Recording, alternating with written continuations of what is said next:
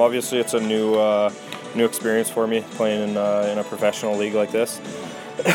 um, you know, everyone's bigger, stronger, and faster, and that's something that uh, that I've got to adapt to, and, um, and that's something I'm working on in my game. So it's uh, it's important for me as a centerman to uh, to adapt and to, to keep uh, trying to get better each game. You mentioned the speed. Is that the biggest transition for you, or is there something else as a centerman that maybe has been the more difficult thing to adjust to? I'd say more. Um, it, uh, like up with San Antonio, I'd say it, uh, it was more, you know, the attention to detail. Uh, you know, the other team, they, everyone knows what they're doing, and everyone knows where uh, where they need to be at all times. So it's not as scrambly. And then down here, obviously, it's really tight as well. Like uh, everyone knows what they're doing as well. But um, but you know, it's, it's coming down here to work on uh, on everything I can, and uh, and I'm just trying to do my best. You're coming off of a great career in the WHL, most recently with uh, Victoria, uh, and you talk a little bit about just the adjustment from a junior game to a pro as opposed to college, and you're playing more games. You're playing, you know, against guys that are also on that same track. So uh, from that sense, uh, is the junior game that much different in terms of pace and style because you're playing a lot, and, and obviously here in the pro, you're doing the same. Yeah, I, I'm. You know, it's the travel and stuff. It's been doing it my whole career since since I was 16. Mm-hmm. So used to the long bus trips and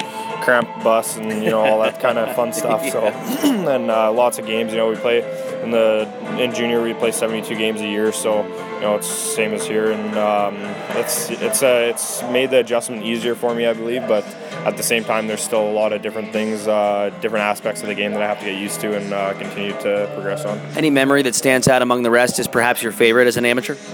Um, I'd just probably say my last, uh, my final year there. Uh, just having the team that we had, we uh, we had a special team. You know, we only got to the second round of playoffs, but we were we were a really strong team, and um, that's the first time in my junior career that that uh, everyone really came together as a group, and um, and also just with the players we had. Like we had good players and everything, but uh, we had the right players, which made us a good team. So uh, it's just that was my funnest year, and uh, definitely look back on that. Looking back as a kid, is there anybody in the NHL now that, or maybe as you were growing up, that you idolized and maybe tried to model yourself after? Yeah, Mats Sundin was my uh, was my favorite player growing up, and I used to watch him a lot. And Toronto Maple Leafs were uh, were my favorite uh, favorite team growing up. My dad was from Toronto, so uh, yeah. And then uh, you know after he retired, uh, Dave Bolland started to become my favorite player after uh, after the one year he was with Chicago and. They won the Stanley Cup there with him, and um, the first like the first year that they won it, and just watching him play, the way he plays center and the way he skates and everything,